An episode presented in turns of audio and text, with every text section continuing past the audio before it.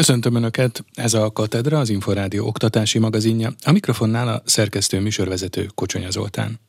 A tervek szerint 2022 nyarán megszervezik a külföldi nyelvtanulási programot. Az Emberi Erőforrások Minisztériuma közleménye szerint a kormány elkötelezett a hazai idegen nyelvoktatás fejlesztése mellett, a köznevelés rendszerében adottak azok a feltételek, amelyek lehetővé teszik a jól használható idegen nyelvtudás elsajátítását. A tanulók eredményességének növelése érdekében elsősorban nem az óraszámok növelését, hanem a tanítás és tanulás hatékonyságának fejlesztését és a nyelvtanulás iránti motiváció erősítését tartják szükségesnek támogatni. Ezért is indul el a külföldi nyelvtanulási program. A program kedvezményezettjei a 9. évfolyamos gimnáziumi, szakgimnáziumi és technikumi, valamint a 11. évfolyamos gimnáziumi, szakgimnáziumi, továbbá technikumi 11. vagy választható jelleggel 12. évfolyamos tanulók, akik alanyi jogon vehetnek részt angol, német vagy francia nyelvi képzésben. A kedvezményezett tanulók kéthetes egyéni vagy csoportos nyelviskolai vagy csoportos partneriskolai programban vehetnek részt, amelynek teljes költségét a kormány biztosítja. A támogatás elnyerésére azonban pályázni kell. A pályázati felület hamarosan mindenki számára elérhetővé válik, így még a pályázat 2022. februári megnyitása előtt lehetőség nyílik a programban résztvevő külföldi nyelviskolák megismerésére és az utazás megtervezéséhez szükséges információk feldolgozására. A program keretében a tervezett kiutazásokra előre láthatóan 2022 nyarán kerülne sor. A nyelvtanulási program kapcsán Horváth Péterrel, a Nemzeti Pedagógus Kar elnökével beszélgettem. Legnagyobb volumenű külföldi utaztatási program, ez a kétszer két hetes nyelviskolai vagy nyelvtanulási program lett volna. Ezt éppen az előkészületi fázisban, szakaszban hát keresztül húzta a pandémia. Maruzsa Zoltán köznevelésért felelős államtitkár talán még, ha jól emlékszem, a, a tanév, az előző tanév végén azt mondta, hogy arra készülnek, hogy azért 2022 nyarán majd megvalósulhat, vagy hát elindulhat ez a program. Amikor legutóbb beszélgettünk, akkor tett arra vonatkozóan utalást, hogy ez a terv azért nem volt osztatlanul pozitív fogadtatású a pedagógusok körében, és úgymond megosztotta a pedagógusokat is. Mivel kapcsolatban vannak fenntartások? Mert azt gondolná az ember, hogy annál jobb lehetőség nincs, mint egy adott nyelvi közegben, környezetben tanulni egy idegen nyelvet. Azt gondolom, hogy nem is az volt a talán bizonyos értelemben a kétségek megfogalmazásában a szempont, hogy ne érezné mindenki, úgyhogy ez lehet nagyon hasznos is. Hanem inkább talán abban, hogy az lenne nyilván a leghasznosabb, hogyha a gyerekek valóban anyanyelvi környezetben lennének. Ennek egy picit az a rész azért ellentmond, hogyha mondjuk együtt megy egy 20 fős csoport egy szálláshelyre, akkor hát azért leginkább egymással fognak beszélni, és az a néhány órányi e, nyelviskolai elfoglaltság, amely valóban e, fejlesztheti a nyelvi tudást, az e, nem áll árérték arányban megfelelő összhangban magával a, a, a szolgáltatásnak a költségeivel, illetve hát az is nyilván egy picit nehézséget okozhat, hogyha itt egy ilyen volumenű ekkor a nagyságú diákságot kell utaztatni, akkor többen számolták azt, hogy legtöbben nyilván az Egyesült Királyságba szeretnének menni, akkor ennek logisztikai problémái is lehetnek. Tehát ezek a kétségek voltak elsősorban. De nálunk például a diákoknak, hiszen először ez ilyenre jelentkezni kellett, a, szülői, szülői beleegyezéseket mi is begyűjtöttük még annak az évnek az őszén, a diákok jelentős része azért jelentkezett, de el kell mondani, hogy nem mindenki vette volna igénybe ezt a lehetőséget.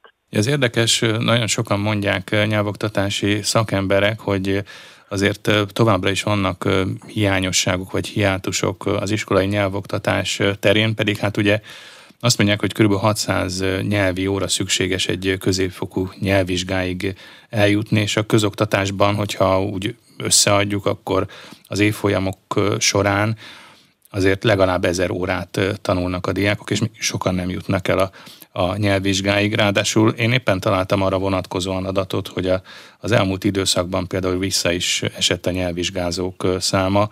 2020-ban 60 ezeren szereztek nyelvvizsgát, a korábbi években ez a szám rendre azért 80-90 ezer volt évente.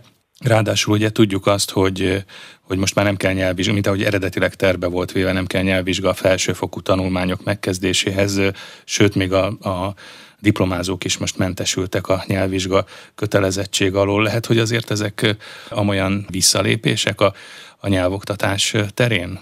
Talán nem kell ennyire borulátónak lenni, de a számokat nehéz megcápolni még akkor is, ha tudjuk, hogy 2020-ban már maga a vírus helyzet is beleszólhatott abba, hogy mennyien mennek esetleg el nyelvvizsgázni, hiszen... Igen, de akkor éppen volt ugye online nyelvvizsga lehetőség, amire azt igen, mondták, hogy az még, még talán, talán egyszerűsíti is a helyzetet. Igen, bár szerintem azért összességében a jelentkezők száma ettől függetlenül sem volt akkora, mint a korábbi években. Remélem, hogy ez tényleg csak egy, egy olyan egy, egy évhez köthető adat, ami, ami aztán a következő években javulni fog. És ugye hát egyértelmű az is, hogy nem csak a nyelvvizsga központokban lehet már, hanem az emelt szintű érettségi bizonyos teljesítésével is diákok nyelvvizsgával egyenértékű oklevélhez juthatnak, és mivel az emelt szintű érettségi a felvételihez kötelező, és nagyon sokan ezt nyelvből teljesítik, ezért azt gondolom, hogy talán ez a szám nőni fog azon diákok számára együtt, akik tényleg így teljesítik és elérik a 60%-ot, ami ad egy ilyen típusú tudás elismerést bizonyító oklevelet is. Én teljesen egyetértek azzal, hogy magának az óraszámnak elégnek kellene lenni ahhoz, hogy valaki tudás szerint, tehát nem, nem a papírra értem leginkább, a tudás eléri azt a B2-es vagy középfokúszerű szintet, ami azért, azért már reményt adhat arra, hogy valóban azon az idegen nyelven nem tudják eladni, hanem boldogulni tud bárhova is kerül. Én közöken látom a helyzetet. Az átmenet általános iskola és középiskola között azt eredményezi, hogy akár egy osztályba is jutnak olyan diákok, akik közül például mondjuk az adott nyelvet egyáltalán nem tanulta valaki, hiszen egy általános iskolában csak egy nyelvet kell kötelezően tanulni, olyanokkal kerül egy osztályba, akik esetlegesen már nagyjából majdnem a középfokú szintjén vannak. Most a nulla tudástól eddig a B2-es tudásig a diákokat egy osztályon belül mondjuk két csoportba, két nyelvi csoportba osztani, az nyilván lehet, de azt, hogy ők, az ő tudásuk nagyjából hasonló lesz egymáshoz, az, az nagyon-nagyon nehezen elképzelhető. Tehát az, az órá, órák egy része biztos, hogy nem hasznosul úgy, ahogy egyébként hasznosulni tud, mondjuk például egy nyelviskolába, ahova nyilván egyértelműen a hasonló diákat osztják be egy csoportba. Csoportbontás azt gondolom több nyelvtanára is van szükség egyúttal. E, igen, szerintem ez, ez jelen pillanatban még talán nem akkora probléma, és szerintem ez nagyjából talán még adott is, inkább csak mint egy külső, egy ilyen, egy ilyen tényleg egy, egy, egy objektív tényt. A másik dolog, ami szerintem egy picit eh, még tovább is problémás, hogy a diákok egy részének a motivációja az, az sajnos nem olyan, mint amilyennek lenni kellene. Hogy ennek mi az oka, az, az nyilván érdemes lenne pontosabban is megtudni, eh, mert eh, azért nagyon sokan elmondják, különösen a szakképzésben, hogy a diákok mondjuk az ott a három-négy év alatt szinte alig tesznek erőfeszítéseket a nyelvből, nem is nagyon tanulják meg, kimennek egy-két hónapra mondjuk külföldre dolgozni, és hát az alatt az időszak alatt sokkal többet vesznek magukra. Amint van egy jó motivációs helyzet, abban a pillanatban látszik, hogy, hogy tudnának tenni érte, tehát tudnának erőfeszítéseket tenni. E, ezt kéne valahogy megtalálnunk, hogy hogyan tudjuk mindenki számára a legjobban eh, elmondani azt, hogy ez fontos dolog lehet. Úgy vettem ki az imént elmondottakból, hogy, hogy ön úgy látja, hogy nyelvtanárokból egyébként nincsen hiány az iskolákban, tehát van kellő számú és elegendő nyelvtanár? E, ezt most már eh, szerintem nagyjából szinte egyetlen tantárgyra sem lehet mondani, de szerintem jelen nem, nem a nyelvtanár talán a legnagyobb, nem, nem a nyelvtanár rock által eltott órák vannak a legnagyobb probléma. előtt. Természettudományos hát, tárgyak inkább? Hát természettudományi informatika szerintem az, ami a leggyengébb helyzetben van, és szerintem ez lesz az, az ami a további időszakban egyértelműen a legrosszabb pozícióba kerül, hiszen a természettudományos tanárok átlag életkora, még az összes tanár átlag életkorához képest is lényegesen rosszabb, valamint hát látjuk azt, hogy bizonyos szakokból kémia, fizika, nem indul képzés gyakorlatilag az országban. A Nemzeti Pedagógus Kar elnöke szerint meglehetősen nagy a különbség a fenntartók által mondott és a szakszervezetek által jelzett pedagógus létszámhiány között. Horváth Péter ugyanakkor úgy látja, a következő években, ha csak a nyugdíjba vonulókat számoljuk, és azt, hogy mennyien vannak jelen pillanatban a képzésben, és az előző időszak tapasztalatai alapján közülük mennyien kezdik el a pedagógus pályát, valóban egyre rosszabb lesz a helyzet. Folytatódik az interjú Horváth Péterrel, a Nemzeti Pedagógus Kar elnökével. A tanévkezdéskor a szakszervezeteknek volt egy olyan összesítés, amiből az derült ki, hogy hát nagyjából 10-12 ezer pedagógus hiányzik jelenleg a, a rendszerből. De ön is azt mondta, hogy, hogy aggasztó a helyzet, véletlenül a következő években ez a helyzet még romlani fog. Ez elsősorban a pedagógus korfának tudható be, a pálya elhagyók számának, vagy a pedagógus képzése jelentkezők számának tudható be? Én pontos számot nem tudnék mondani, ugye itt azért elég nagy különbség van a fenntartók által mondott hiány és a szakszeretek által jelzett létszámhiány között. A, a hiány maga az nyilván nem egyszerre következett be egyetlen lépésben, hanem szépen elkezdődött az a folyamat, amikor valóban a pályelhagyás miatt, a nyugdíjazás miatt a rendszerből kieső pedagógusok száma nagyobb volt, mint a rendszerbe beérkező pedagógusoknak a száma. És sajnos ez a következő években, ha csak a nyugdíjba vonulókat számoljuk, és az, hogy mennyien vannak jelen pillanatban a képzésbe, és az előző időszak tapasztalatai alapján közülük mennyien kezdik el a pedagógus pályát valóban, a között hát egyre lényeges, egyre, egyre nagyobb különbség van. Ilyen módon mondtam én azt, hogy én ebben a szempontból nagyon borulátó vagyok, tehát azt legalább el kellene érni, hogy a pályát lehetőség szerint minél kevesebben hagyják el.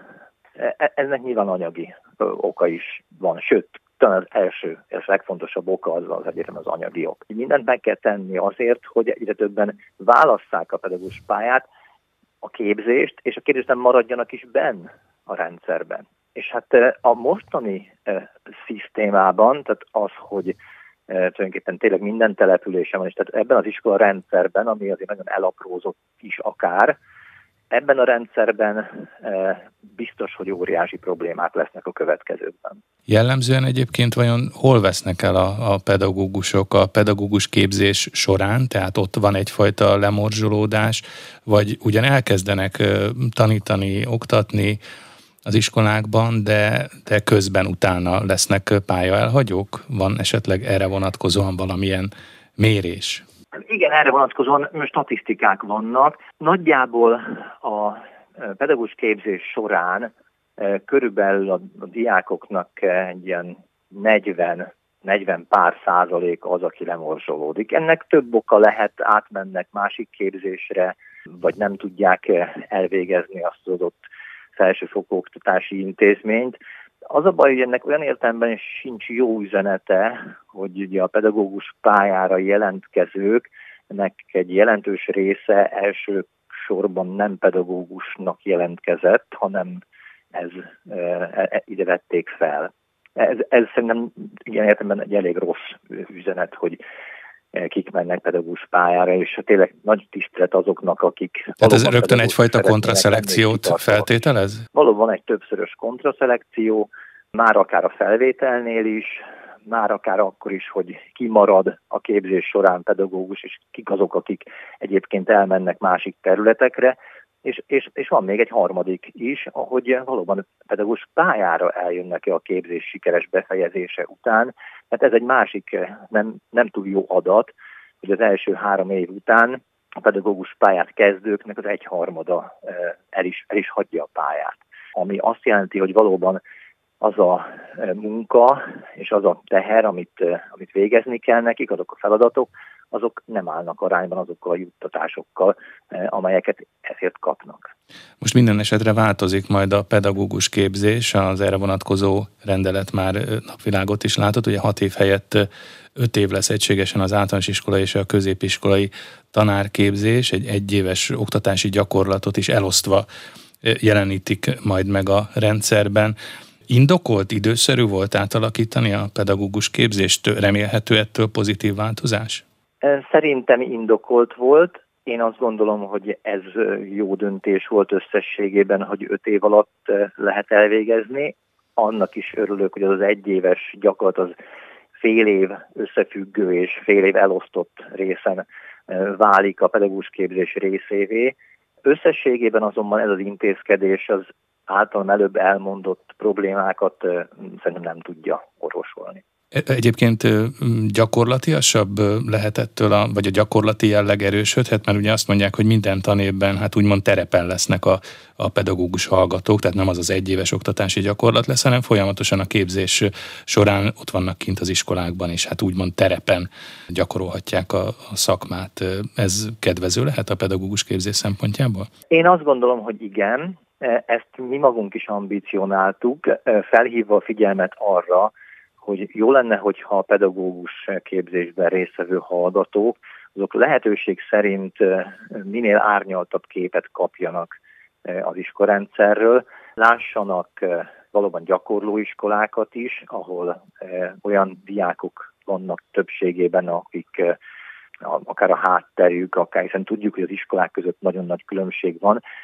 lássanak kisebb intézményeket, nagyobbakat, lássanak akár hátrányos helyzetű iskolákat is, hiszen nyilván alapvetően eddig, amikor csak gyakorló iskolákba mentek a diák, azért ez egy, az ne, nem mutatja a, a teljes összképet egyértelmű. Lehet, hogy pontosan ilyen alapon, hogyha valaki sokfélét lát, jobban el is tudja dönteni azt, hogy ő milyen helyen szeretne tanítani. Valóban inkább mondjuk tehetséges diákokkal városban, vagy éppen az ő számára nagyon fontos az, hogy hátrányos diákokat segítsen tehát ez, szerintem ez, ez, egy, ez, egy, ez egy jó lépés. Az, hogy aztán ez hogyan fog valóban lecsapódni majd a végén, a végzés után, milyen lehetőségek lesznek, az, az egy másik kérdés. Többször felvetődött az is, hogy szerencsés lenne valamilyen pálya-alkalmassági vizsga a pedagógus jelöltek esetében. Hát nem tudom, hogy mérhető, vagy miként mérhető ez, de hát az tény ugye, hogy a kétszintű érettségi nyomán nincs előzetesen személyes találkozás a felvételizőkkel. Voltak éppen csak a a felsőfokú tanulmányok kezdetekor az első előadásokon vagy szemináriumi foglalkozásokon történik meg ez a személyes találkozás. Vajon meg lehetne, vagy érdemes lenne megvalósítani egy, egyfajta ilyen szűrőt vagy pályaalkalmassági vizsgát? Ez, ez is nagyon sokszor fölmerül, és én is beszélgettem szakemberekkel is ez ügyben, pedagógus képzést bonyolító intézményekkel, többel is, akik ehhez értenek, jelen pillanatban Magyarországon ilyen típusú szűrés, tehát a felvételinek ilyenfajta alkalmassági vizsgaszerű rész, ez nagyon kevés helyen van eh, a képző művészeti helyeken, testnevelési egyetemen, tehát eh, inkább ahol valóban bizonyos dolgot elkezdeni sem nagyon lehet anélkül, hogy valamilyen módon alkalmasnak se tűnjön valaki, de sem a műszaki képzés, sem az egészségügyi képzés legtöbb területén, sem a pedagógus képzés területén nincs ilyen. Azt mondják a szakemberek erre, hogy lehetőség szerint ezt, ezt, ezt a képzés során már, már lehetne mérni, és én elfogadom ez ügyben a szakembereknek a véleményét. Katedra. A Tudás magazinja oktatásról, képzésről, nevelésről. Ez volt a Katedra, az Inforádió oktatási magazinja. Megköszöni figyelmüket a szerkesztő műsorvezető Kocsonya Zoltán azzal, hogy várom Önöket egy hét múlva, ugyanebben az időpontban ugyanitt. Addig is magazinunk korábbi adásait meghallgathatják az Inforádió internetes oldalán az infostart.hu címen viszontalásra.